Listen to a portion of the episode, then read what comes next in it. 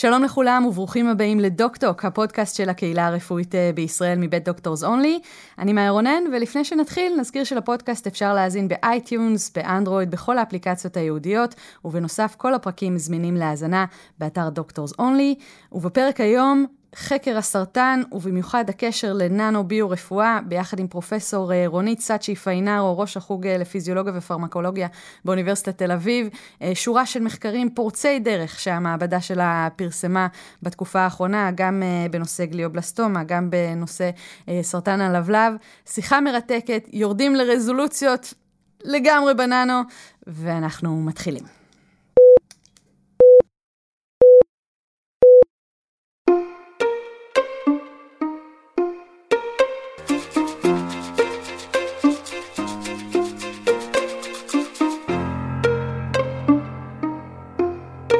שלום לפרופסור רונית סאצ'י פיינארו, ראש המעבדה לחקר הסרטן וננו ביו-רפואה בפקולטה לרפואה באוניברסיטת תל אביב, וראש החוג לפיזיולוגיה ופרמקולוגיה אה, בפקולטה לרפואה, אהלן, ברוכה הבאה. שלום, מאיה.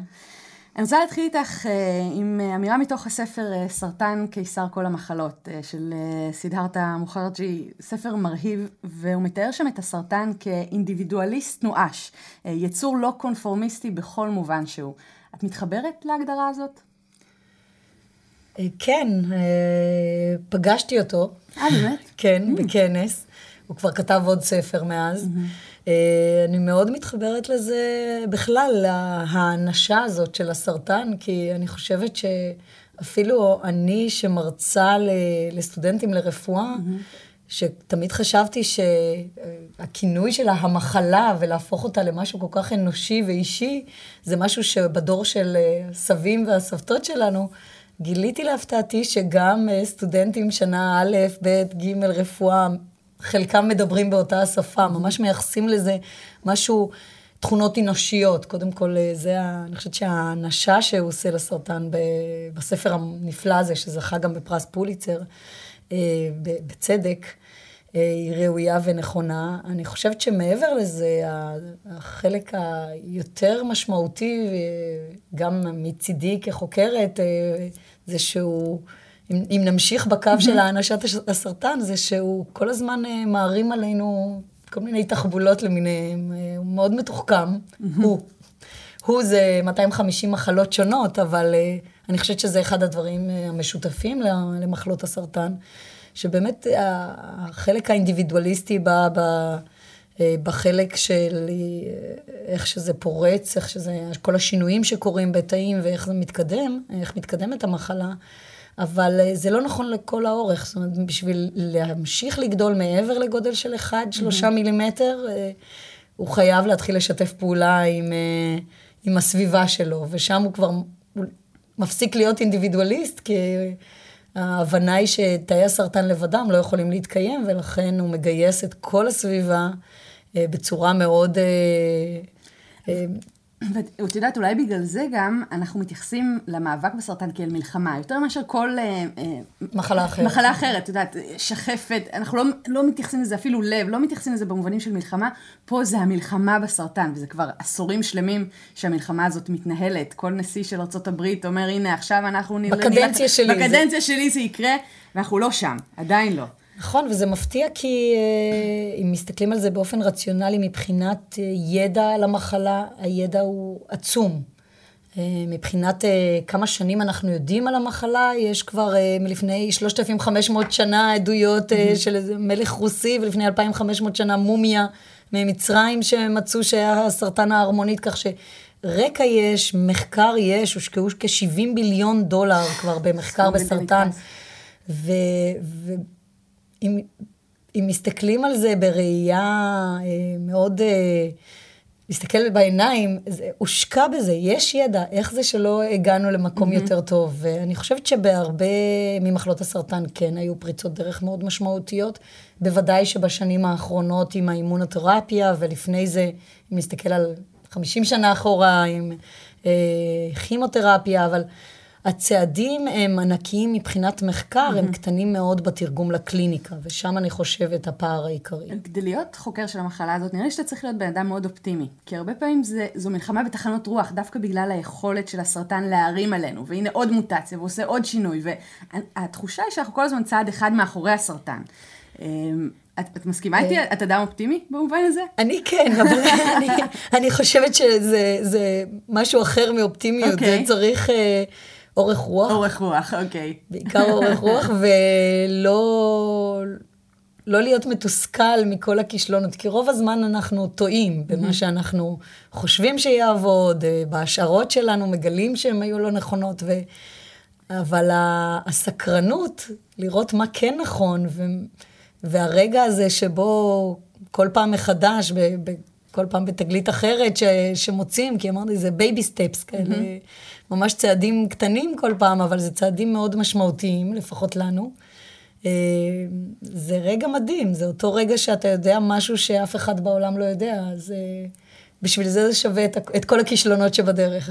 וגם בגלל שיש 250 מחלות ובאמת כל כך הרבה כיוונים שאפשר לתקוף, אה, יש גם, המחקרים הם מכיוונים שונים. המחקר של המעבדה שלך, תתארי לנו אותו בגדול, במה אתם מתמקדים. אמ, המחקר במעבדה הוא מחקר מולטי-דיסציפלינרי mm-hmm. פר הגדרה. זאת אומרת שמראש המעבדה בנויה מ-30 חוקרים, סטודנטים ממאסטר, דוקטורט, אה, פוסט-דוקטורנטים וחוקרים. אה, זאת אומרת, חוקרים אחרי אה, דוקטורט כבר, אחרי פוסט-דוקטורט. ו, והם באים מדיסציפלינות שונות שבדרך כלל לא, לא רגילות לעבוד ביחד. Mm-hmm. זאת אומרת, הדיסציפלינות כוללות... אה, גם אה, ביולוגיה, מן הסתם, גם רפואה, שעד כאן זה הגיוני, אבל אה, נמצאים במעבדה גם בגלל הרקע שלי, הרבה כימאים mm-hmm. ומהנדסים ומהנדסי כימיה, מהנדסי ביוטכנולוגיה. אנחנו עובדים הרבה עם ביואינפורמטיקאים. זה, זה עובד טוב ביחד, זה לא קל, בעיקר לשבת אצלנו בפגישת מעבדה זה...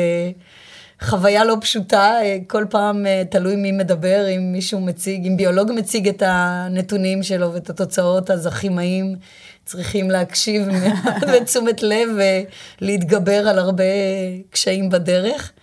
אה, ולא לחשוב, אוי, זה משעמם, זה לא התחום שלי, אלא דווקא כן להסתכל ולחדור פנימה, כי הם לאט לאט, ב-11 שנה שאני כבר באוניברסיטת תל אביב, מאז mm-hmm. שהקמתי את המעבדה ב-2006, זה, זה, זה לימד אותנו שככה אפשר להתקדם הרבה יותר טוב והרבה יותר מהר, אה, הרבה יותר נכון.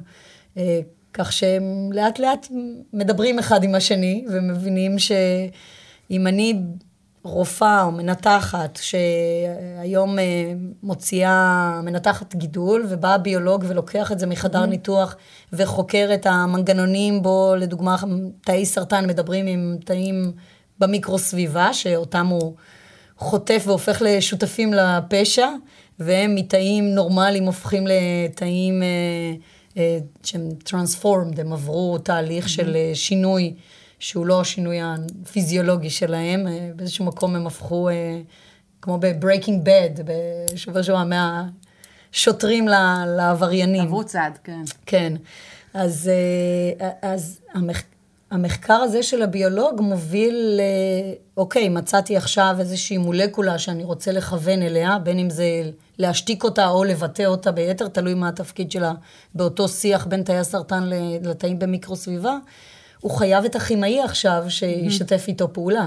אי אפשר, אפשר לעשות כל מיני מניפולציות בביולוגיה מולקולרית, עם וירוסים, לבטא או להשתיק, כן, אבל זה לא יוביל לתרופה. זאת אומרת, זה, זה הבסיס, בסיס שאי אפשר בלעדיו, אבל מכאן, בשביל לבדוק אם זה יכול להפוך באמת לטיפול, הוא חייב את הכימאי, והכימאי מצידו, ברגע שהוא מסנטז משהו, בשביל שזה לא יישאר רק כמאמר כימי וזהו, שזה מעניין וראוי לכשעצמו, אבל שוב, זה לא מה שיביא לתרופה. הוא חייב את הדיאלוג הזה חזרה עם הביולוג. הביולוג יעשה את הניסויים בשביל לראות אם זה באמת משפיע על התקדמות המחלה, ואז חייבים לדבר חזרה עם הרופאים, בשביל, כי הם השותפים שלנו, וכמובן הם חברות התרופות, כי הם אה, צד אה, שאי אפשר בלעדיו, ואנחנו, יש איזשהו גבול שאי אפשר להתקדם מעבר, אה, לא במעבדה שהיא מחקר אקדמי, ולא צריך גם, זה לא המקום שלנו, המקום שלנו יותר באינוביישן, בחלק ההמצאתי. וממש לפני מספר שבועות, אה, מאמר שלכם שפורסם ב-Nature Communications על פריצת דרך אה, מסוימת אה, בתחום של אולי הסרטן הקשה מכולם, האכזרי מכולם, הבשורה המרה מכולם, סרטן הלבלב. מה גיליתם? כן, זה מחקר מאוד מעניין. עשינו שני מחקרים כאלה במקביל. לפני חודשיים הוצאנו, פרסמנו מאמר דומה, דומה אך לחלוטין שונה, אבל דומה בגישה המחקרית על גליובלסטומה. Mm-hmm. אמרתי לך שאנחנו אוהבים כישלונות, אז אנחנו לקחנו את... הלכנו להארדקור, להכי קשים. גליובלסטומה, גידול כן. מאוד אלים במוח, אה, שבדומה לסרטן לבלב, בשניהם זמן ההישרדות של מרבית החולים הוא מאוד מאוד קצר, מדובר על כשנה, 14 חודש, לא, לא יותר מזה. שוב, אנחנו מדברים תמיד על חציון, לא על... אה, יש תמיד את הקצוות בגאוסיאן הזה של כאלה ששורדים יותר. אה, גם כאלה ששורדים פחות, וזה בדיוק מה שעניין אותנו, לראות מה מייחד את החולים ששורדים יותר mm-hmm. דווקא. ולכן uh, התחלנו ממודלים של, uh, אני אתמקד עכשיו בסרטן הלבלב, כן. uh, של uh, גידולים שמתקדמים מאוד מאוד מהר, גידולים של פידק, זה פנקריאטיק דוקטל אדנוקרסינומה. שהוא הסרטן האלים יותר mm-hmm. בלבלב, וזה שבדרך כלל אנחנו שומעים עליו וכל כך מפחדים ממנו. אמ, לקחנו, יצרנו מודלים של גידולים כאלה שמתקדמים מאוד מהר, שהמקביל להם זה אלה שחולים במחלה הזאת שורדים כחודשיים, לעתים שבועיים, שלושה מזמן האבחון.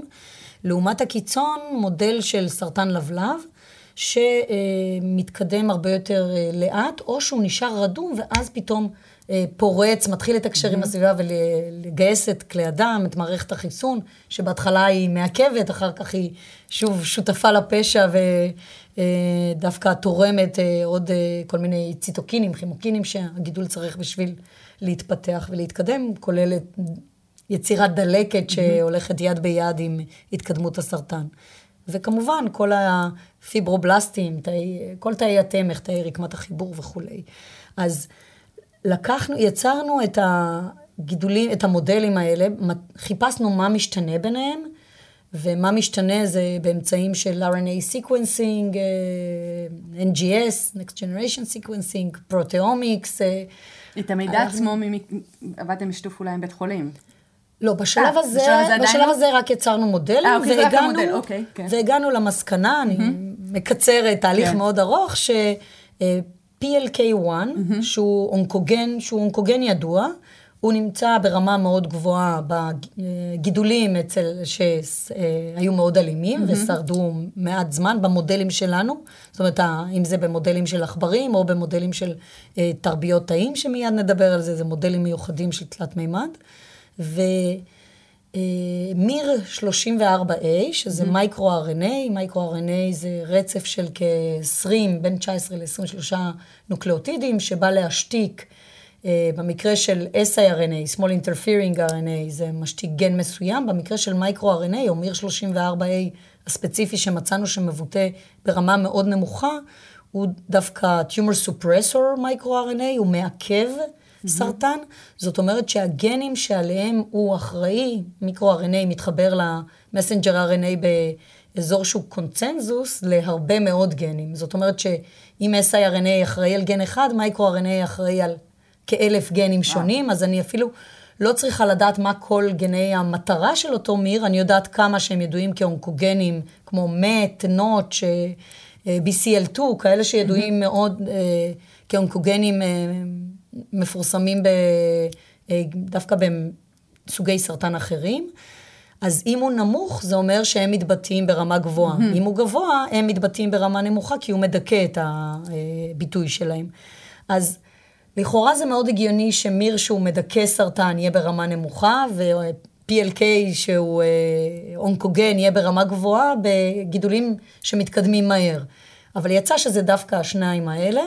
ומה שעניין אותנו בעיקר זה האם התמונה, תמונת הראי ההפוכה, ש-PLK מבוטא נמוך ומיר 34 גבוה, האם זה יהיה המצב בגידולים שיתקדמו יותר לאט, או שיהיה להם תקופת דורמנסי, תקופת אה, אה, שינה כביכול, זה אותם גידולים שהם פעילים מבחינה מטבולית, אבל נשמרים בגודל של כגרגר אורז, של 1, שלושה מילימטר, עד שהם פורצים ואז הם מתקדמים אה, יותר מהר, אבל בסך הכל הם שורדים יותר זמן, אותם mm. אורגניזמים, בין אם זה אה, בעלי החיים או המודלים שיצרנו.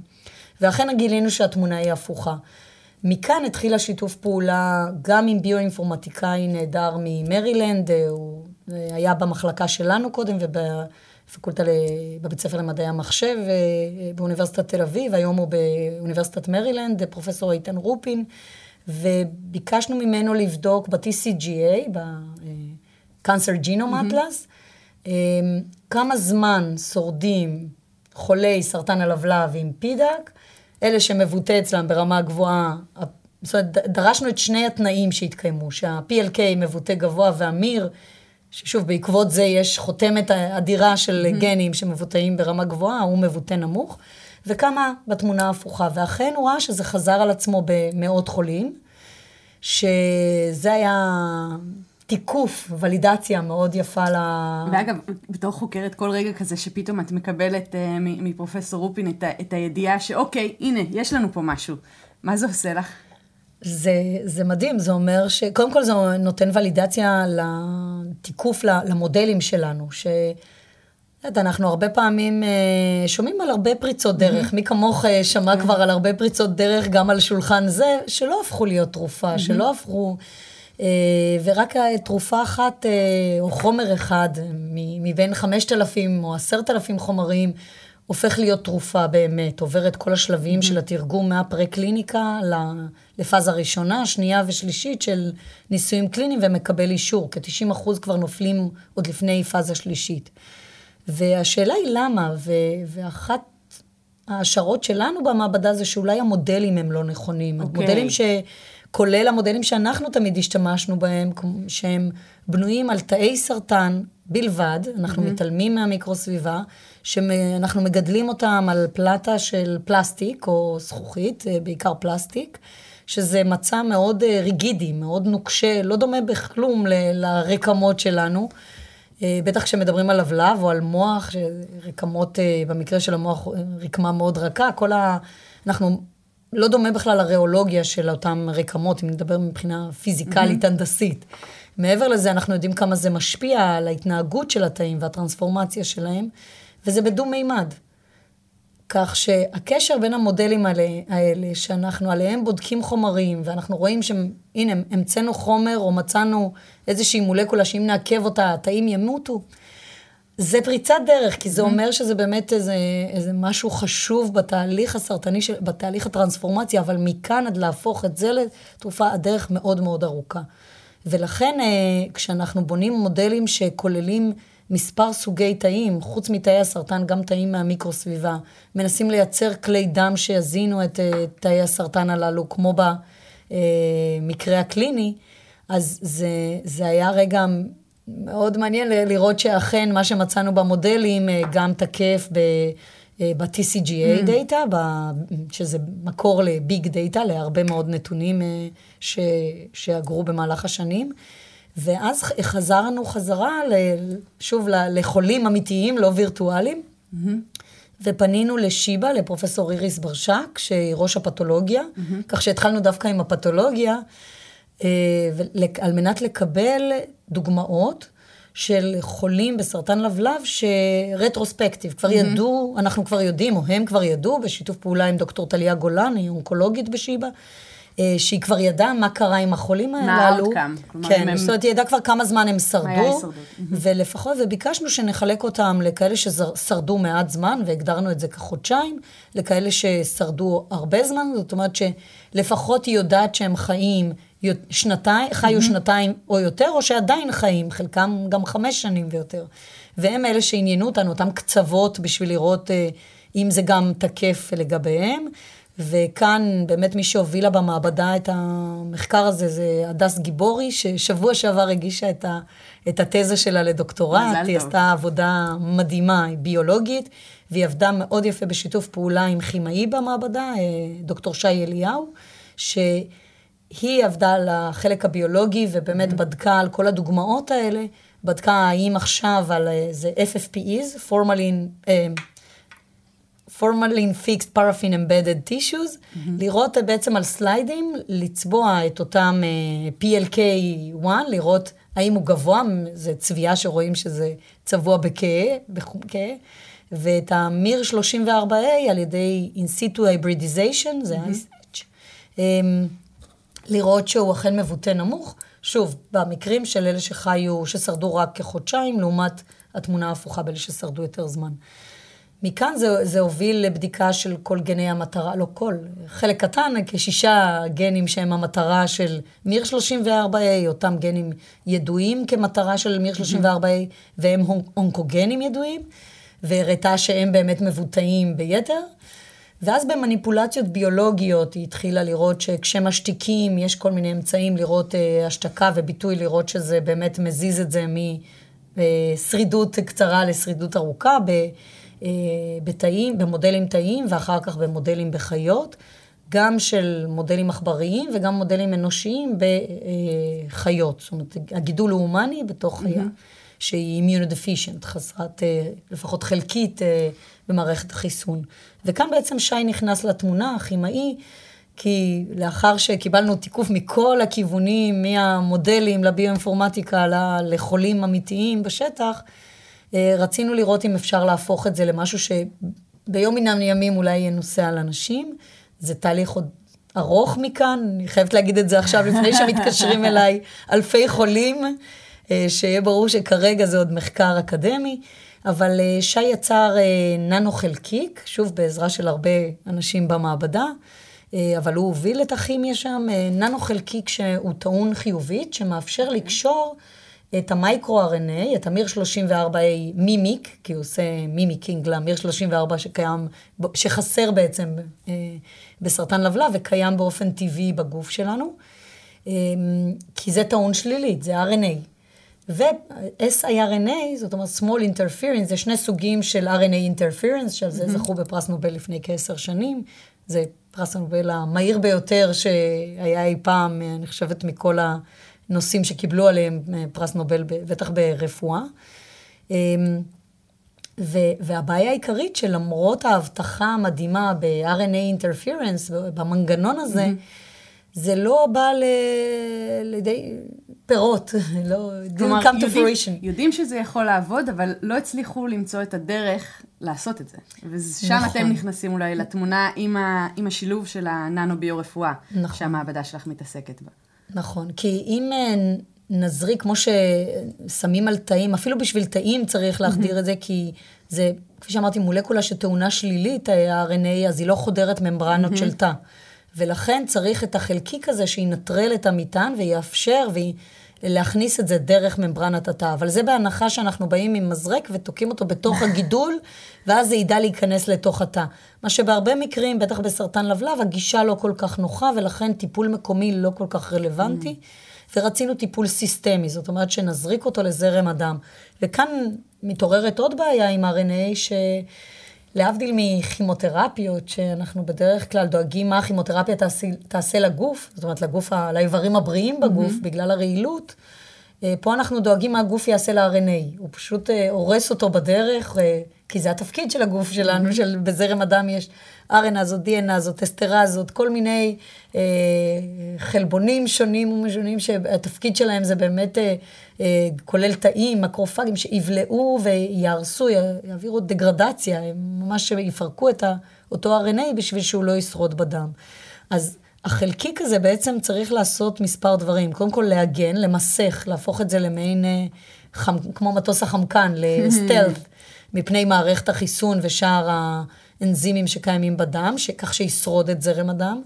ואז שכשיגיע לגידול, יצא מכלי הדם החריריים, שאופייניים לגידול, אלה כלי דם אנגיוגנים, כלי דם חדשים שגויסו על ידי תאי הסרטן, אה, ונוצרו מהר בצורה לא תקינה, אז הם מאוד חריריים, תאי אנדוטל הם לא צמודים אחד לשני, מה שמאפשר לננו חלקיק, זאת אומרת משהו עם גודל חלקיק, מקרו-מולקולה, בגודל של, במקרה הזה כמאה ננומטר, mm-hmm. של קומפלקס של הפולימר, שהוא הננו חלקיק, הנשא, יחד עם ה-PLK1, ה-siRNA שלו, והמייקרו-RNA ביחד, להביא אותם בו זמנית לגידול, לצאת מזרם הדם, כלי הדם החריריים האלה, ואז להיכנס לתאים, כאילו הם הוזרקו, כאילו mm-hmm. החומרים האלה הוזרקו באופן מקומי, שלא יגיע גם למקומות אחרים. בשלב הזה באמת אה, רצינו לראות שא' זה מגיע למקום, שזה עובד, שזה פעיל, שבאמת אנחנו רואים השתקה של ה-PLK וביטוי של אמיר 34A, אה, לראות שהגנים שאמיר 34A שהכנסנו, והוא אחראי עליהם, באמת עכשיו מושתקים, אז זה גם השלב הבא לראות אה, את התפקוד שלו, של אותו מיקרו-RNA שהבאנו. אז זה היה תהליך מאוד מורכב, ששוב, את יכולה לדמיין את הפינג פונג בין שי להדס, וכל הקבוצה שתמכה. אה, בפרויקט הזה. זה ממש היה פרויקט של כל המעבדה לקחה חלק בו, אה, של לדבר כל פעם הלוך חזור. זה ממש פינג פונג, לא שרד מספיק זמן בדם. תייצר מולקולה יותר וואו. גדולה, תייצר, זה לא נכנס לכל המקומות באזור, בסרטן הלבלב ידוע כסרטן עם אה, סטרומה מאוד, עם תמך מאוד דחוס. זו הבעיה הגדולה שלו. ומה התוצאות? והתוצאות היו שבאמת דבר? הצלחנו לשנות את ה... יכולת הפרוגנוזה, את הצפי של אותם גידולים על ידי זה שהפכנו את התמונה של הביטוי, את החותמת הגנומית של, אותו, של אותם מרכיבים, והגידול, גם גודל הגידול, קצב הגדילה אה, מאוד הואט, וההישרדות של אותם עכברים, שוב, אנחנו רופאים של עכברים mm-hmm. במעבדה במקרה הזה, אה, הם שרדו הרבה יותר זמן מאשר אלה ש... שלא טופלו, או טופלו אפילו עם כל מרכיב בנפרד.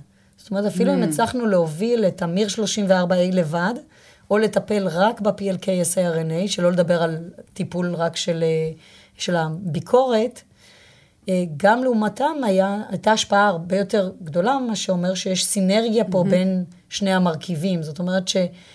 זה לא משהו חדש, אנחנו מטפלים בקוקטיילים של תרופות בסרטן, זה פרוטוקולים ידועים באונקולוגיה, הניסיון הוא כל הזמן לצרף אה, תרופות שונות עם מנגנוני פעולה שונים, עם פרופיל רעילות שונה, עם פרופיל עמידות שונה, בשביל שלא תהיה חפיפה בין הדברים, ובשביל שתהיה גם סינרגיה בין הפעילויות שלהם. אבל מזריקים את התרופות ביחד. הם לאו דווקא, mm. לכל אחת יש פרמקוקינטיקה שונה. זמן מחצית חיים שונה בזרם הדם. כך שזה שאני מזריקה אותם בו זמנית, לאו דווקא אומר שהם יגיעו בו זמנית ויפעלו יחד בגידול. וכשהבאנו אותם בו זמנית באותו חל... חלקיק, ננו חלקיק, המשמעות הייתה שהוא הסיע אותם כמו איזה מונית ווייז כזאת עם כתובת לגידול. הנשא הפולימרי, פה אנחנו כבר יורדים לרזולוציה מאוד uh, מסובכת, תגידי לי אם לעצור. Uh, הנשא הזה הוא מתכלה בגוף, והדרך שלו להתכלות... זה כמו הנהג של ווייז, יש לו העדפות ויש לו דברים שגורמים לו להתכלות. אבל צריך כן. גם מפתח שתפתח את הדלת. נכון. והמפתח הזה, במקרה הזה, מצאנו שקטפסין B, ידוע שהוא, אה, לא, זה אנזים שמבוטא בהרבה סוגי סרטן ברמה גבוהה. ובסרטן לבלב בדקנו יחד עם פרופסור גליה בלום מהאוניברסיטה העברית, שפיתחה כל מיני פרובים חכמים כאלה שזוהרים ברגע שיש ברקמה אה, אה, קטפסין B, ואכן ראינו שבאזור של הגידול, לעומת אפילו רקמה שהיא adjacent, היא קרובה לגידול, mm-hmm. בלבלב עצמו, בוודאי לעומת איברים אחרים בריאים, הרמה של הקטפסין הייתה מאוד גבוהה. המשמעות של זה, זה שברגע שהוא כבר יגיע לגידול, אותו נשא mm-hmm. פולימרי, הקטפסין B ידע לפרק אותו, לכלות אותו בעצם אה, חומצה גלוטמית שמוכרת mm-hmm. לגוף שלנו, אז זה גם לא רעיל. ואז המייקרו-RNA וה-PLK, אותם שני נושאים בהמונית שלנו, יצאו החוצה. בעצם מדהים. זה יפתח להם את הדלת והם יצאו. כן. ועכשיו השאלה היא, אמרת קודם 1 ל-5,000 בדרך כלל? זה, לפחות. זו, זו הסטטיסטיקה לפחות. לפחות כלומר, כן. מהשלב הזה באמת של, של המעבדה והדברים המדהימים שחוקרים בכל העולם עושים, עד למשהו שבאמת יעבוד דה פקטו קליני. איך אתם מתקדמים מפה? הדרך עוד ארוכה. אה, בוודאי לחומרים כאלה מתוחכמים. זה, זה ו... יקר? זה היותר מיקר, הבעיה okay. אוקיי. היא התחכום שלהם, ואני לא מדברת פה על תחכום במובן של אה, להחמיא לעצמנו, בכלל לא, להפך. אה, חברות תרופות אוהבות מולקולות קטנות, שקל לסנטז אותן, קל okay. אוקיי. לאפיין אותן, אפשר להעביר אותן, לפחות החלק ה... של scale-up, של להפוך את זה, מ...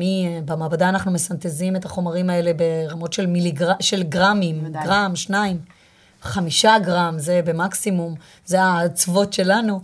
לאנשים אנחנו, חברות תרופות צריכ, צריכות לפתח אה, שיטה ש... לייצר קילוגרמים של אותם חומרים, mm. ולייצר את זה בתנאים של GMP, של Good Manufacturing Procedures, של uh, סטריליות, של כל מיני דברים שאנחנו לא מתעסקים בהם במעבדה, שוב, שעוסקת במחקר אקדמי. למולקולה קטנה, חד משמעית, ה... מה שאנחנו בדרך כלל קוראים תרופות, לא mm-hmm. ביולוגיות, לא חלבונים, לא אה, נוגדנים, לא... שזה כבר עבר שינוי מאוד משמעותי ב-20 שנה האחרונות. טכנולוגיה שאפשרה בכלל את כל האימונותרפיה ויצירת נוגדנים, Humanized Antibodies, של להנדס אותם בצורה כזאת שאפשר יהיה באמת לייצר. והיום זה מובן מאליו ש, שאפשרי, מה שלפני 20 שנה סגרו מחלקות שלמות בג'ננטק ובחברות mm-hmm. אחרות, כי לא ראו לאן זה הולך. אז אני חושבת שאנחנו בשלב הזה בננו מדיסין. זאת אומרת, רק עכשיו okay. כן. רואים את הניצנים הראשונים. הראשון היה כבר לפני... 20 שנה, זה היה דוקסיל של פרופסור חזי ברנולץ ופרופסור אלברטו גביזון מהאוניברסיטה העברית, שעשו משהו מדהים, זה היה ליפוזום עם, עם דוקסורוביסין בפנים, זה הננו אה, תרופה הראשונה, אבל מאז ההתקדמות הייתה מאוד מהירה בש, בחלק המחקרי, מאוד איטית בשלב התרגומי היישומי לקליניקה, כי... יש רתיעה ממולקולות כל כך מור, מורכבות ומתוחכמות, אבל זה הדרך היחידה שאני רואה לפחות, אה, להביא באמת, לממש את הפוטנציאל האדיר שחבוי בכל הנושא של RNA אינטרפירנס. הזכרת קודם את הצורך במודלים שיותר טובים כדי להמחיש את הסביבה של הגידול. כלומר, לא רק התאים הספציפיים במעבדה, ובשביל זה אתם משתמשים במדפסת תלת-ממדית. כלומר, ממש כדי ליצור את, אה, את הסביבה של הגידול גם. את יכולה לתאר לנו קצת את העבודה עם זה? כן, זה, זה פרויקט שהוא כמה שנים uh, במעבדה, אבל זה ממש תחילת הדרך. Mm-hmm. באמת זה הגיע, התחיל מהצורך שלנו להבין מה לא בסדר במודלים שכולנו משתמשים בהם כל הזמן, וכפי שאמרתי, אי אפשר להתעלם מהעובדה שגידול הוא כמו איבר, יש לו mm-hmm. הרבה תאים, יש לו כלי דם, יש לו uh, מערכת חיסון שמגויסת אליו. אה, יש אה, הרבה תאים של רקמת חיבור, אנחנו מתעסקים הרבה במוח ובגרורות למוח, אה, כמו הגליובלסטומה, mm-hmm. ש, שדיברתי על זה קודם. אז יש שם את האסטרוציטים ומיקרוגליה ואת האנדוטיליה, את תאי האנדוטל שהם של מחסום אדם מוח, mm-hmm. אז הם עוד יותר קשים למעבר ולחדירה. ונוירונים כמובן, כך שכל התמהיל הזה של תאים אי אפשר להתעלם ממנו, ובשביל זה צריך קודם כל להרכיב את כולם יחד. והדבר השני היה שהם לא יהיו על פלסטיק, אלא שיהיו בתלת מימד, במעין ג'ל כזה שדומה למטריקס החוץ-תאי. ובשביל זה, אחת הדרכים שחשבנו זה להתחיל מספרות, שאת הספרות האלה, כמו ספרואידס, mm-hmm. שיהיו בתוך ג'ל אה, ויכילו את כל התאים ויאפשרו לתאי האנדוטל ליצור צינוריות בשיטה של אה, אה, הרכבה עצמית, זה נקרא Self-Assembly. אם נותנים להם את התנאים הנכונים, הם יודעים להתארגן באופן עצמאי לכדי צינוריות. וברגע שהצלחנו ליצור את זה בהידרוג'לים, אלה פולימרים שיצרנו במעבדה, שוב, החלק הכימאי mm-hmm. במעבדה עובד על החלק הזה, הביולוגים על החלק של ההרכב של התאים ובידוד התאים מגידולים. ולמעשה מה שהגענו עם הרעיון שאפשר לייצר ב... על ידי מדפסת תלת מימד עם אותם ג'לים של. שיצרנו בשביל הספרות בצירה ידנית, אולי לייעל את השיטה, ועכשיו המנגנון הוא כזה שזה לאן שאנחנו רוצים להגיע בסופו של mm-hmm. דבר, זה שהיום אנחנו מקבלים מחדר ניתוח חתיכה מהגידול, mm-hmm. השאר הולך כמובן לפתולוגיה, לאבחון ולבדיקות שונות.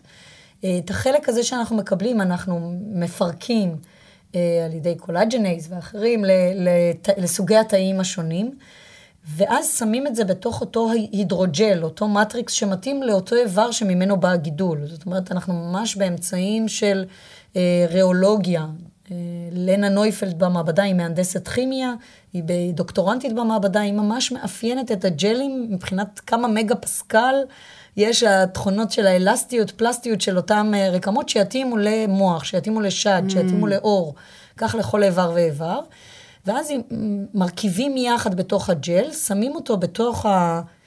דיו, הקרטריג', יש לנו דיו, מדפסת עם חמישה ראשי דיו, ממש, שכל אחד בנוי קצת אחרת מהראשי דיו האלה, ומאפשר התמצקות שונה, אם זה על ידי UV, על ידי חימום, יש דרכים שונות, תוך כדי הדפסה. אבל בשביל שנדע מה להדפיס ואיך להדפיס, זה, אנחנו מקבלים עוד לפני הניתוח mm-hmm. את ה-MRI או ה-CT של החולה, מתרגמים את זה, וכאן אנחנו צריכים, יש לנו עוד uh, סטודנטיות שבאות גם מהתוכנית uh, המשולבת של רפואה ומדעי החיים, יעל שיטלמן, וגם uh, סטודנטית שהרקע שלה הוא מארכיטקטורה, ואז הצטרפה ל... כן, כי זה ממש נשמע, כאילו אתם בונים פה מבנה בסופו של דבר. כן. אז היא uh, מתרגמת את זה לתוכנה, ל-STL פייל, שנועה, uh, שלדעת איך לתרגם את זה, שה... מדפסת תלת מימד תדע לתרגם את זה למשהו שהיא תוכל להדפיס, ו, ואז זה בנוי על שביום הניתוח אנחנו יכולים לקבל את חלק מהגידול, כשיש לנו כבר את עיבוד התמונה בתרגום שלה למדפסת mm. תלת מימד. אז עכשיו כשאני מפרקת ושמה את זה בתוך אותו hydrogel ומדפיסה, זה כבר מדפיס לפי התבנית שקיבלנו מראש אה, יומיים, שלושה קודם. אז עכשיו כשזה מודפס, אני יכולה להדפיס כמה גידולים כאלה, תלוי כמה תאים, זאת אומרת, זה scale down, אני uh, מדפיסה את זה בסקאלה יותר קטנ, קטנה כמובן, mm-hmm. אבל uh, הרבה כאלה, ואז נוכל, בבוא היום, התוכנית היא לחבר את זה, שזה עכשיו קורה, uh, לחבר, ברגע שכלי אדם נוצרים בתוך המודל התלת-מימדי, לחבר את זה לצינורות, למשאבה פריסטלטית שתהווה כמו הלב, mm-hmm.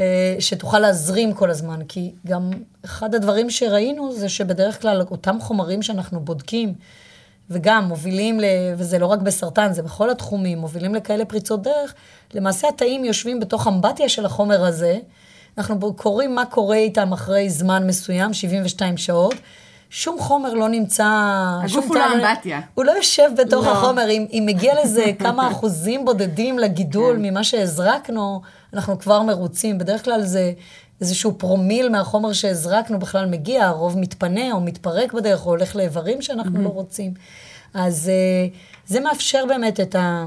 הזרימה הזאת של אדם עם החומרים בתוכו שאנחנו בודקים בשביל לראות כמה זה ריאלי באמת שזה יעבוד על אותו גידול. אז אפשר לדמיין עתיד שבו, אגב, רפואה מותאמת אישית, לכל מי שיש לו אה, גידול סולידי, נדפיס את הגידול ונמצא את מה שספציפית יעבוד ממש על הגידול שלו, כמובן גם עם אה, אולי אה, ריצוף גנטי וכולי. זה בחזון, זה משהו שיכול לקרות? זה מה שאנחנו כרגע עושים ברמה המחקרית. כן. כמובן אנחנו משלבים את זה גם עם genomics ו proteomics, זאת אומרת, את אותם גידולים אנחנו, אה, כמו הגידולים של הגליובלסטומה שציינתי, אה, קיבלנו 100 חולים בשיתוף פעולה עם אה, בית חולים איכילוב, עם הנוירוכירורגיה mm-hmm. שם, וקיבלנו מהם, שוב, רטרוספקט, אבל זה, זה רקמות שהיו מוקפאות, snap frozen, אז שוב, ידענו כבר כמה זמן החולים האלה שרדו. ובהתאם לזה אנחנו עכשיו ריצפנו את כל ה... זאת אומרת, הכל נעשה במקביל, זה אי אפשר לעבוד רק בשיטה אחת ולחשוב שזה יצליח, לפחות אנחנו חושבים ככה. כשאת במעבדה, עד כמה את חושבת על חולים בסרטן? עד כמה זה, זה נמצא שם? כי בסופו של דבר אתם עובדים, כמו שאמרת, המטופלים שלכם עם עכברים. עד כמה החולים נוכחים? אמ, אני חושבת שאצלי בוודאי, כי זה מה שהניע אותי לכל, אה, לעשות את מה שאני עושה, הרקע האישי שלי, אבל... אני חושבת שזה כל הזמן יושב שם. אה, מדי פעם אה, אנחנו נזכרים, אה, ברור שביום-יום אתה יושב וכל אחד מתעסק עם זה בביולוגיה, בכימיה, mm-hmm. בביואינפורמטיקה או ברפואה והניתוחים של האנשים, כל אחד לפי התמחותו. אבל אני חושבת שאנחנו נזכרים בזה בעיקר לאחר שיוצא מאמר mm. כזה, כמו זה שיצא עכשיו, או כמו כשיצא הגליובלסטומה, ופתאום פונים אלינו חולים, שלנו ברור שזה מאוד רחוק מהקליניקה, ולהם נראה שזה יכול לתת מזור עכשיו מיד. וזה מצד אחד, אה, זה משקשק אותנו ומזכיר לנו בשביל מה אנחנו עושים את כל זה. מצד שני זה נורא מתסכל, כי אתה יודע עד כמה אתה לא יכול לעזור כרגע, אבל זה משהו שיעזור בהמשך, לפחות אה, לחלק מהחולים. ועד כמה אתם בקשר עם קלינאים ועובדים בשיתוף פעולה עם אה, רופאים? קשר יומיומי, ממש אה, כל הזמן בדיונים איתם, כל הזמן בניסיון אה, להשיג עוד ועוד רקמות. אה, אנחנו גם מתחילים עכשיו לעבוד עם מדגם, שזה בנק הדם הלאומי שנפתח בשביל לראות איך אנחנו מקבלים יותר חומר, חומר קליני, בשביל לבדוק את הדברים שאנחנו בודקים, כי אנחנו עובדים עם שורות תאים, עם cell lines, עם עכברים, אבל לכל אחד מהם יש את החסרונות שלו. זאת אומרת, cell lines זה כבר משהו, שורות תאים זה משהו שעבר מודיפיקציה עם השנים. Mm-hmm. בוודאי הזכרת את הספר אה, אה, של קיסר כל המחלות, יש את הספר על הנריאטה לקס, שזה mm-hmm. הסיפור של HeLa, The Immortal mm-hmm. Life of הנריאטה לקס. זה תאי ההילה, זה, הילה זה קיצור של הנריאטה לקס. שלמעשה לפני, זה תאים שאנחנו משתמשים היום, זה תאים מלפני 30-40 שנה, אז כבר עבר הרבה זמן ואנחנו עדיין משתמשים באותה שורת תאים, וידוע שהם עברו עוד הרבה שינויים. Mm. נכון שהם היו עוברים גם הרבה שינויים אם הם היו נשארים בגוף, אבל עברו איזושהי סלקציה שהם לא כמו לקבל חומר טרי אה, מחולה ולהתאים את הכל באופן אישי לאותו חולה. ואולי גם uh, כיווני המחשבה שקלינאי יכול להביא, אונקולוג. עד כמה האם רופא רוצה למשל לבוא ולעבוד איתכם, לשתף פעולה? אני חושבת שהרצון קיים. אבל למעשה זה הרבה יותר קשה. כל אחד בעולמו הצר uh, חי, ו- וגם אם אנחנו מאוד רוצים, זה קשה מאוד מבחינת השעות שמאפשרים להם להגיע למחקר או לשתף פעולה. אה, לא כי מישהו עומד מעליהם ומאפשר, אלא כן. החיים, הלחץ על בתי החולים, התורים הארוכים שמחכים להם. כך שאני חושבת שהרצון קיים. אה, אני לא יודעת כל כך איך לפתור את השעות, זה, זה, זה כבר בעיות הרבה יותר אה, קשות מאדמיניסטרטיביות של איך לארגן את זה, אבל יש רופאים שהם גם חוקרים, וזה תענוג לעבוד איתם, הם... באמת אה, מצליחים לשלב את, ה, את שני העולמות, כמו שאנחנו משלבים מהצד שלנו, של המחקר, יחד עם הרפואה. אני חושבת שזה זה אתגר, אבל צריך לעבוד על זה. זה התוצאות הן מפרות ו, ומעניינות ומרתקות. נחזור רגע לאותו ספר, הוא מתאר שם את uh, סידני פרבר, אחד באמת שהביא לפריצת דרך mm-hmm. משמעותית uh, בטיפול בלוקמיה בילדים. והוא מתאר בעצם את הרעיון המשוגע שלו להזריק רעל לגידול ו- ובכך אה, לחסל אותו, ו- וזה באמת עבד, אבל כשאתה מסתכל על זה בדיעבד, במרחק של עוד מעט, לא מאה שנה, אבל של כמה עשורים, אתה אומר, וואו, איך, איך, איך אפשר היה לעשות את זה? הרי אי אפשר כבר לנהוג mm-hmm. ככה ולעשות ניסויים כן, כאלה. ההיסטוריה הרפואית מלאה בסיפורים אה, מדהימים שכאלה, כמו עם ההליקובקטר, כן, שהאוסטרלי ששתה כן. בעצמו את החיידק בשביל להוכיח שאם הוא ייקח אנטיביוטיקה נגד החיידק הזה, mm-hmm. יעצור התקדמות קיב קיבה, ובעקבות זה גם מתפתחת אה, הרבה פעמים, אה, מתפתח סרטן, קרצינומה של הקיבה. אז אה, יש הרבה סיפורים כאלה, היום הרבה יותר קשה. אם בתחילת דרכי אפילו, שזה לא היה כזה מזמן, לקחנו לעצמנו דמים במעבדה, כן? היום זה מעשה שלא ייעשה, כולם מיד צריכים להגיש הלסינקי, ובטח לא על המתנדבים מהמעבדה, זה מבתי החולים, והכול uh, התפתח. אני חושבת שזו התפתחות חשובה. האם זה ישפיע על פריצות הדרך? יכול להיות, זה יהיה, זה יהיה יותר בטוח ויותר אתי, זה בוודאי. uh, יכול להיות שזה ישפיע, כן, אבל uh, אני חושבת שזאת הדרך לעשות את זה בצורה מבוקרת ונכונה. עם כל העיכובים שבדרך, אבל לפחות זה יעשה בצורה נכונה איזה ובטוחה. איזה מחקר שאת לא עוסקת בו, אה, מלהיב אותך בתחום הסרטן, שאת אומרת, וואו, זה mind blowing. היום? כן, שאת שומעת. את יודעת מה, נלך גם וגם. אני חושבת שהמייקרוביום זה תחום שבאמת אה, עכשיו אה, מתקדם בדהרה, ממש אה, מאוד גם מעניין. גם בתחום של הסרטן? גם בתחום הסרטן. את יכולה לפרט יש... קצת? כי אנחנו יותר מדברים על המייקרוביום בהקשרים אחרים, של מערכת של דיאטות, כן. ו... אבל גם... של... ושל מחלות מטבוליות, כן. היום כבר ידוע שיש השפעה על המייקרוביום שלנו, גם על תגובה לתרופות, אז mm-hmm. תרופות זה כולל גם תרופות לסרטן, איך נגיב, אם להיות responders או non-responders, וכל מה שביניהם, כל החמישים גוונים, וגם גם מבחינת ה... אולי יש לזה השפעה, וזה משהו שהיה מעניין לבדוק, דווקא מהכיוון של uh, המחקר שלנו על טיומר דורמנסי, על uh, אותם גידולים רדומים, mm-hmm. לראות האם למייקרוביום יש השפעה על זה, אולי חלק מזה, מה שהיום אנחנו חושבים, אם נלך אחורה על מאמר שבאמת השפיע על המחקר במעבדה שלי, הוא מ-93, ב-New mm-hmm. England Journal of Medicine, בו בדקו בשוודיה על 16 אלף מקרים של ניתוחים לאחר המוות, של אנשים שמתו מטראומה, מתאונות דרכים, התאבדויות, לא, mm-hmm. כל מיני סיבות שלא קשורות למחלות, ומצאו אחוזים מאוד גבוהים של גידולים רדומים שכאלה, של בגודל של אותם 1 עד 3 מילימטר, שלא גייסו כלי דם, לא גייסו את מערכת החיסון, לא ראו תאים אחרים, זה רק תאי הסרטן. הם פעילים מבחינה מטבולית, כ-46 אחוז, מ-16 אלף מקרים, זה המון. אה, מאותם אה, ניתוחים לאחר המוות הראו in situ אה, של הערמונית, כ-39% מנשים מצאו בסרטן השד, אותו in situ carcinomas, וכמעט כולם היה להם כאלה גידולים רדומים ב... שוב, זה, התאים הם לא רדומים, זה, הם לא ב-G0, mm-hmm. הם כל הזמן מתחלקים, אבל הם גם מתאבדים, גם עוברים אפופטוזיס. אז מצאו את זה ב thyroid, בבלוטת התריס, 99 מהם. כך שמבחינתי הדבר הכי מרתק במאמר הזה, שסיכם את כל המקרים האלה, דווקא הייתה תובנה שלא שכולנו חולים בסרטן, mm-hmm. אלא למה אנחנו לא חולים בסרטן. כל הזמן בעצם, כן. זה, זה כמו מפעל כן. שכל הזמן יש בו תאים שמתחלקים. Mm-hmm. כל שומרי הסף, אנחנו יודעים על רבים מהם עדיין, איך, איך זה שאנחנו לא, ואם יש לנו כבר 99 אחוז mm-hmm. מאיתנו, יש uh, גידולים כאלה קטנטנים בתיירואיד, איך זה שאנחנו חיים עד... גיל 120 בלי, אה, בלי שזה יהפוך למחלה קלינית, כשאם מסתכלים כמה מהם מאובחנים קלינית, זה 0.1 אחוז באותה אוכלוסייה שבדקו, או 1 אחוז באוכלוסיות שבדקו על סרטן שד וסרטן ההרמונית, שכמה מתבטא קלינית, הופך לסימפטומטי ומתקדם כמחלה ולא נשאר ככה רדום. אז השאלה הזאת של אולי, תמיד התייחסנו למערכת החיסון, ליכולת לגייס את כלי הדם, ולקאף, Cancer Associated Fibroblast, כל תאי רקמת החיבור.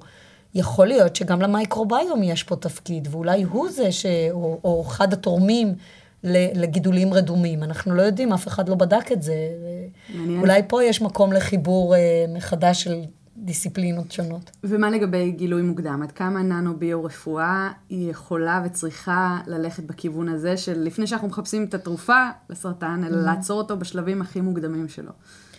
כן, אה, לגבי אה, דיאגנוסטיקה, אנחנו אה, מפתחים פרובים חכמים שבאים לידי ביטוי בזה שהם נדלקים רק באזורים שיש בהם איזשהו מאפיין של סרטן. Mm-hmm. ואני נזהרת, אני אומרת פה מאפיין של סרטן, כי יכול להיות כמו אותו קטפסין, אותו אנזים, הוא יתבטא במקום אחר של דלקת, אז גם הוא ידלק שם, אותו mm-hmm. פרוב. אם זה במקרה הזה של הקטפסין, אבל אמ, זה לפחות ייתן לנו כיוון, אה, וכמה ספציפי זה יהיה, זה יהיה בהתאם מבחינת רגישות, סנסיטיביטי וספציפיסיטי, שזה שני הדברים שמסתכלים בדיאגנוסטיקה, זה יהיה בהתאם למולקולה שהיא זאת שמאתגרת את הפרוב שלנו, שהוא מודולרי, להידלק. Mm. זאת אומרת, שלגרום להם מ-off ל-on שהוא יידלק. כשהוא מוזרק לגוף, הוא יהיה חשוך, ורק כשהוא פוגש את אותו אנזים או אותו אה, אה, אנליט, לדוגמה, מי חמצן, אנחנו רואים יוצרים ביתר בגידולי סרטן, mm-hmm. אז זה ידליק את זה. וזה בשיתוף פעולה עם פרופסור דורון שבת מה, מבית ספר לכימיה באוניברסיטת תל אביב. אנחנו עובדים כבר שנים בכיוון הזה, וכל פעם הופכים ליותר ויותר ספציפיים וסלקטיביים.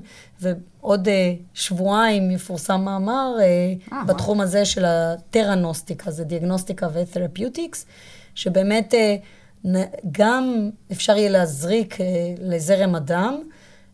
או כטיפול, זאת אומרת שזה יודיע לנו בזמן אמת, מצאתי את הגידול ואני עכשיו גם מטפל בו, כי אותו אירוע שחותך, אותו קטפסין לדוגמה, mm-hmm. הוא גם ידליק, הוא יעשה turn on של uh, ב near infrared light, באורך גל שמתאים לאינפרה אדום קרוב, מה שחודר רקמה הרבה יותר מאורכי הגל היותר נמוכים, או ב chemiluminescence.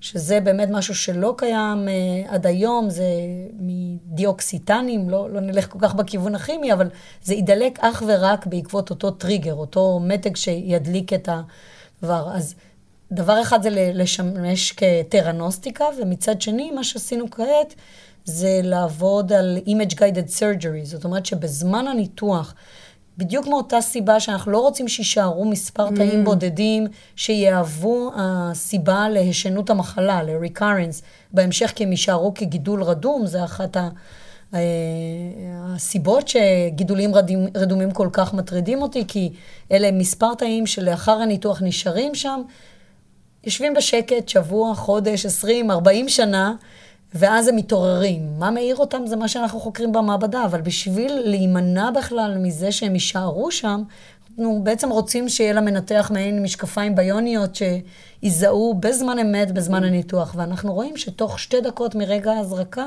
זה כבר נדלק בגידול. זאת אומרת, שוב, החומר שלנו לא צריך לדעת איפה נמצא, אנחנו mm-hmm. לא צריכים לדעת איפה נמצא הגידול מראש. זה יזרום בכל זרם הדם וייצא רק, וידלק רק איפה שיש את אותו אנזים או את אותם כלי דם חריריים. הדברים האלה נשמעים עדיין במובן מסוים עתידניים. אני אשאל את השאלה הנאיבית, האם לדעתך יגיע באמת יום שבו כבר לא נצטרך להשתמש בכימותרפיה? שהכל יהיה חושב... באמת כל כך מדויק וטיל מונחה ואת יודעת. אני חושבת שבינתיים כימותרפיה is here to stay, כן. עם כמה שהייתי רוצה להיות uh, אופטימית. בואי נזכור שכימותרפיה היא מאוד יעילה, היא מאוד פוטנטית. הבעיה היא תופעות הלוואי. בדיוק, זה, ותופעות הלוואי זה, שוב, מה שאנחנו קוראים תופעות הלוואי. זה חלק ממנגנון הפעולה של התרופה. כשהיא עובדת על הגידולים, על תאי הסרטן, והורגת תאים שמתחלקים מהר, אנחנו אומרים, יופי, זה מנגנון הפעולה. כשהיא עובדת על uh, תאי האפיטל במערכת העיכול, אנחנו אומרים, יואו, איזה באסה, כמה תופעות לוואי יש לתרופה האיומה הזאת. כן. זה מנגנון הפעולה שלה, זה מה שהיא יודעת לעשות. אז uh, אני חושבת שגם פה ננו-טכנולוגיה תעזור בשביל להביא את החומרים האלה באופן סלקטיבי אך ורק לגידול, ואז אולי אפשר יהיה לתת מינון הרבה יותר נמוך, כי כל מה שנזריק גם יגיע, או לפחות mm. 20 אחוז ממנו, ולא אחוז אחד, או, או פחות מזה. אז המיקוד וההובלה המאוד סלקטיבית כבר יעזרו גם לחומרים האלה לבוא לממש פוטנציאל הרבה יותר uh, טוב, כי אנחנו מוגבלים במינון שאנחנו יכולים לתת בגלל תופעות הלוואי, so called, וזה שמגיע מעט מאוד חומר לגידול עצמו. בנוסף, האימונותרפיות, עם, עם כל ה... באמת ההצלחות האדירות שרואים, זה עובד על כ-30% מהחולים, וגם חולים מסוימים, זה במלנומה, בסרטן ריאות, אנחנו רואים התחלת הדרך ברינל סל קרצינומה. אלה גידולים שהם מאוד מוטגנים, ולכן גם אימונותרפיה עובדת כל כך טוב. בסרטן לבלב זה לא עבד בכלל. זאת אומרת, אה, אחת הסיבות זה כי זה סרטן, כפי שאמרתי, מאוד דחוס אה, מבחינת הרקמת התמך, ותאי T-cells, תאי אה, T ציטוטוקסים, לא מצליחים to penetrate, לא מצליחים mm-hmm. לחדור את הרקמה הזאת. אז יכול להיות שנצטרך לשלב עם חומר, כן כימותרפיה, אבל שיגיע באופן סלקטיבי ויפרק קצת את ה... את, ה, את התאים הכל כך דחוסים, ואז זה יאפשר לאימונותרפיה כמו, לעבוד יותר טוב. כמו במלחמה, כשיש, את יודעת, אנחנו באים מכל מיני כיוונים, חיל אוויר, חיל רגלים, חיל הים, כן, ומפרקים את ה... אז אני חושבת ש, שנצטרך uh, לשלב את כולם, mm-hmm. זאת אומרת, זה לא יהיה מונותרפי, זה לא יהיה רק תרפיה מסוג אחד, נצטרך לשלב כמה סוגים, כמו שנעשה היום. אבל אולי נוכל להשתמש יותר בשילוב של טיפולים מכוונים, בין אם הם על ידי אותם אמצעים ננו-טכנולוגיים, או targeted therapies, אה, כמו שיש היום, אה, שמכוונים לאיזושהי מוטציה אחת. יחד עם אימונותרפיה, mm-hmm. או יחד, מי יודע, אם נצליח לשנות את המייקרוביום, ובעקבות זה למנוע מחלות, או למנוע את אותו סוויץ' שהם התקדמו. להשתיל צואה שתרפא אותנו, למשל. זה קורה. כן, אוקיי. זה קורה כבר. אני לא צוחקת, זה קורה. יש כבר מחקרים שמתעסקים עם זה ומשתילים אה, צואה במעי, בשביל mm-hmm. לראות אם זה יכול לעכב מחלות שונות, או אלרגיות, או מאפיינים אחרים שהם... כביכול אפי גנטי. יש לפעמים כל מיני כתבות כאלה בוויינט וכולי, על אותם אה, חולים שמספרים איך הם נרפאו בצורה טבעית, או שמן קנאביס, ואת קוראת את זה, ומה עובר כשאת כל יום במעבדה, את יודעת, בעבודה... יורקת דם, יזע ודמעות. בעבודה הסיזיפית הזאת.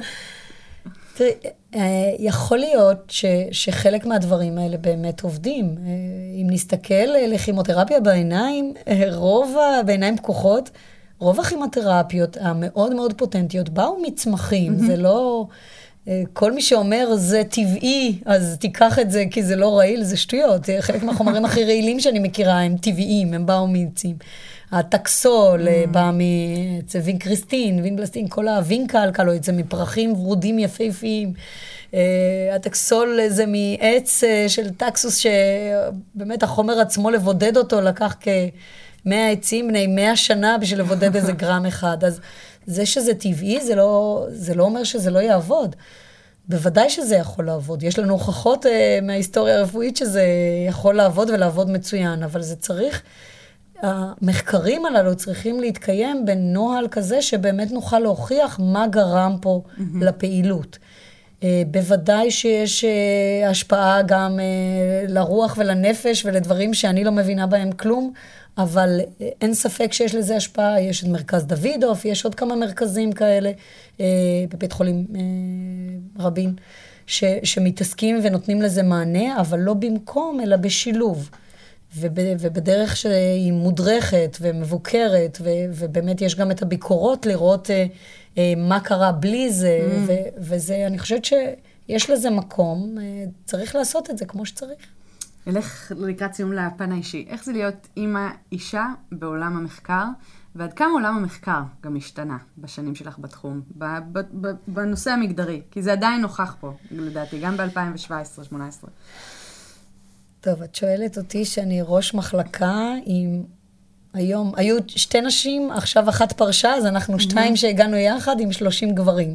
אה, אז אני, אני חושבת שיש עוד הרבה מיקום, מקום לשיפור, כמו המקום הגדול בעולם זה המקום לשיפורים כאן, אה, אבל אנחנו מצד אחד רואים תהליך שבבית ספר לרפואה היום לפחות 50-50, אם לא 60 אחוז, הם סטודנטיות, אה, כן. נשים. אבל אם נסתכל אחורנית, זה לאו דווקא שהם לא היו שם קודם. השאלה מה קורה אחר כך, ואני חושבת כן. שזה השינוי הגדול. כי אפילו במעבדה שלי, שיש יותר נשים מגברים, אה, בשלב הסטודנטיאלי נקרא לזה, אם עד אה, כולל אה, דוקטורט, עד סיום הדוקטורט, כמה מהן נוסעות לפוסט-דוקטורט, ופה זה צוואר הבקבוק, כמה מהן אחרי פוסט-דוקטורט, אם הם כבר נסעו וגררו משפחה שלמה אחריהם, או בן זוג שהיה צריך למצוא עבודה, שכביכול תגידי, מה הבעיה? גם כשגבר נוסע לפוסט-דוקטורט, mm-hmm. ו- ובמרבית המקרים בארץ, 99 אחוז, אתה צריך, את, אתה, צריכים לנסוע לפוסט-דוקטורט בחו"ל בשביל לחזור ולקבל אה, אה, פוזיציה כ- כראש מעבדה, ב- או בכלל פוזיציה mm-hmm. באוניברסיטאות, באקדמיה. זה חשוב, זה חלק מהחינוך האקדמי שלנו, אני חושבת שזה השפיע עליי בוודאי מאוד, אה, לראות עולם, לראות, להיות עצמאי, להיות במקום אה, לבד. אה, אבל העובדות, ופה לא עשיתי מחקר מדעי, אבל כן. אני יכולה לשפוט לפי פוסט-דוקטורנטים רבים שהיו לצידי כשעשיתי פוסט-דוקטורט. או הפוך, פוסט-דוקטורט, סטודנטים שלי ואחרים בפקולטה שנוסעים לפוסט-דוקטורט, mm-hmm. אנחנו רואים שלנשים הרבה יותר קל, אישה של, קל להצטרף ורואה את זה כחוויה לפוסט-דוקטורנט שנוסע, מאשר הבן זוג של, הבעל של, או האיש של, איך שתקראי לזה, שנוסע איתה כבן זוג, ובעיקר אם אין לו עבודה, אמ, זה קשה. אין פה הרבה מה להכביר במילים, זה קשה, זה העובדות, אנחנו גם האנשים הצעירים. זה נורא, זה מתסכל אותי לשמוע, כי אני יודעת שזה קשות. ככה, זה, זה עדיין זה, ככה. זה ככה, ושאני רוצה לראות מישהו שיבוא ויתווכח איתי על זה. אני ראיתי כל כך הרבה פוסט-דוקטורנטים בבוסטון ובניו יורק, בשביל שיהיה לי מספיק, מספר מספיק אה, גדול להגיד שנשים לוקחות את זה יותר כתקופה מעניינת, גם אם הם, היה להם תפקיד, mm-hmm. ותפקיד חשוב ובכיר לפני זה בארץ.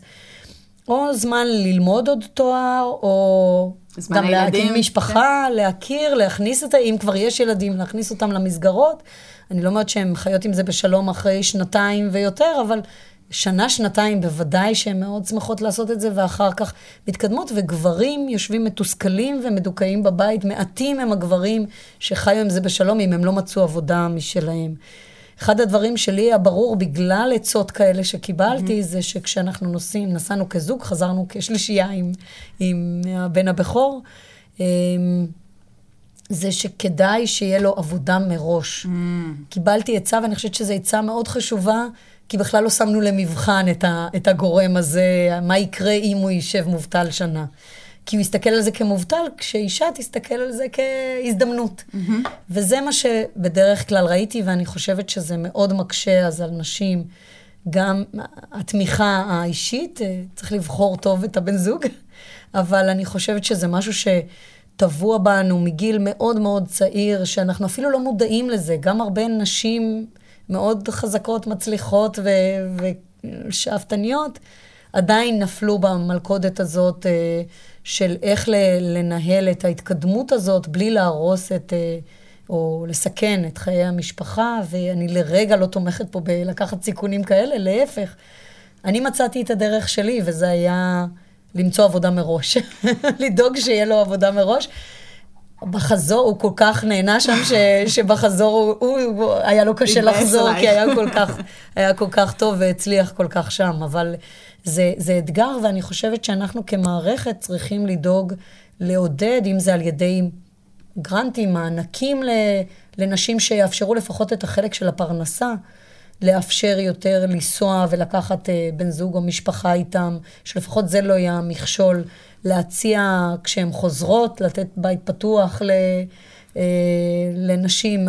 שוב, כל עוד הן מצליחות, אני לא לקחתי אף אישה למעבדה שלי רק כאישה, זה הכל היה על בסיס של מצוינות, אבל יש מספיק מצוינות ומצוינים שאפשר לעודד את כולם בצורה שווה ולאפשר להם באמת אה, לנסוע עם משפחה ולנהל את השילוב הכל כך מאתגר הזה של משפחה וקריירה. אני מקווה שנמשיך להתקדם בתחום הזה, כמו שאנחנו מתקדמים בתחום של חקר הסרטן. מי, מי, מה יגיע קודם? איזה פריצת דרך קודם? אה, פרופסור רונית סאצ'י פיינארו, תודה רבה. אני מאחלת לך להיות כתובה בפרק הבא של אה, סידרתה מוחרג'י, כמו כל אותם חוקרים, שבאמת בצעד, צעד, צעד, צעד, אנחנו נגיע. תודה רבה, תודה רבה. וכעת לפינת המתמחה שלנו, והיום רומן מירוצ'ניק, מתמחה כירורגיית פה ולסת בבית החולים אה, פוריה. שלום לך, אהלן. שלום, שלום, מה שלומך? בסדר גמור, איפה אנחנו תופסים אותך? אני ברגעים אלה ממש בדרך לחדר ניתוח. Hmm. חבר'ה שלנו כבר התחילו, אני אצטרף אליהם בקרוב. איזה כיף, איזה ניתוח על הפרק? אה, אנחנו עושים ניתוח, אה, מה שנקרא ניתוח אורטוכירורגי. Mm-hmm. מתקנים עיוות של שתי לסתות בבחורה צעירה. כבר נותחה בעבר במוסד אחר, ואנחנו נכנסים לאיזשהו תיקון רוויזיה. מנתקים לסת עליונה, מנתקים לסת תחתונה, מעמידים אותם במקום הנכון שלהם במרחב, וניתן לה תוצאה אסתטית, תוצאה פונקציונלית טובה יותר ממה שיש לה היום. דוקטור מירוצ'ניק, למה בחרת בכירורגיית פה ולסת? מה משך אותך? מה משך אותי? אה, קשה, קשה להצביע על משהו אחד, אבל uh, תמיד התחברתי מגיל צעיר לכל הנושא של הכירורגיה, הדברים ה... התאונות דרכים, הדימומים, איכשהו תמיד הייתה לי איזושהי נטייה לסיפור הזה. ומה החוויה הכי חזקה שהייתה לך בינתיים? אתה שנה רביעית בהתמחות, נכון? אני שנה רביעית, כן. איזו חוויה חזקה הייתה אה, לך? אם אני צריך להצביע על חוויה ממש כאילו שנחקקה בזיכרון שלי, אז uh, כנראה לילה שאני לא אשכח אותו, הייתי בשנה ראשונה בהתמחות, קוראים לי למחלקה באמצע הלילה, חולה אחרי ניתוח, עם אה, דימום מסיבי מאוד, מסיב המורג' מאזור של הפנים. אה, משימה לא פשוטה הייתה לעצור את הדימום אה, ולייצב אותו. בהמשך הוא עבר אמבוליזציה, טיפול נמרץ וכולי. אבל בשביל מתמחה בתקופה הראשונה של ההתמחות שלו, זו הייתה חוויה לא פשוטה בכלל. ועד כמה אתה עמוס בהתמחות? כמה אתה חש את העומס? וואו, אה, תשמעי, ההתמחות נורא נורא עמוסה. אנחנו מחלקה מאוד אקדמית, המון אה, שעות לימוד, המון עבודה במיון, מחלקה עמוסה, חולים מורכבים. יש לנו נטייה אונקולוגית במחלקה, יש לנו גם חולים אה, מורכבים מאוד, ניתוחים קשים, ארוכים, לא פשוט בכלל.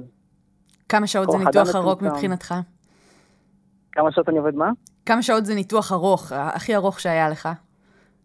תראה, ניתוחים אה, אונקולוגיים גדולים עם שחזורים מיקרו-וסקולריים יכולים להגיע גם ל-12 שעות ויותר.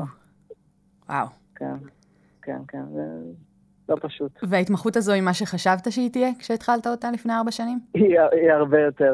אתה אף פעם לא יכול לבוא מוכן להתמחות כירורגית, אתה אף פעם לא יודע לקראת מה אתה הולך עד שאתה לא שם. כן, אה? כמה שיספרו לך וכמה שתקרא, זה לעולם לא יהיה כמו שזה באמת. ואיפה אתה רואה את עצמך בעוד עשר שנים? בעוד עשר שנים, אה, אני מקווה לעשות אה, תואר שהוא נקרא double qualified אצלנו, שאתה בעצם מסיים גם לימודי רפואה וגם לימודי רפואת שיניים, mm-hmm. מה שנקרא MD-DMD, אה, לצאת ל fellowship, ובהמשך להשתלב באיזושהי מחלקה ככה גדולה, פעילה, אקדמית. יפה, דוקטור רומן מירוצ'ניק, תודה רבה על הזמן שהקדשת לנו, בהצלחה בניתוח. תודה. תודה, תודה.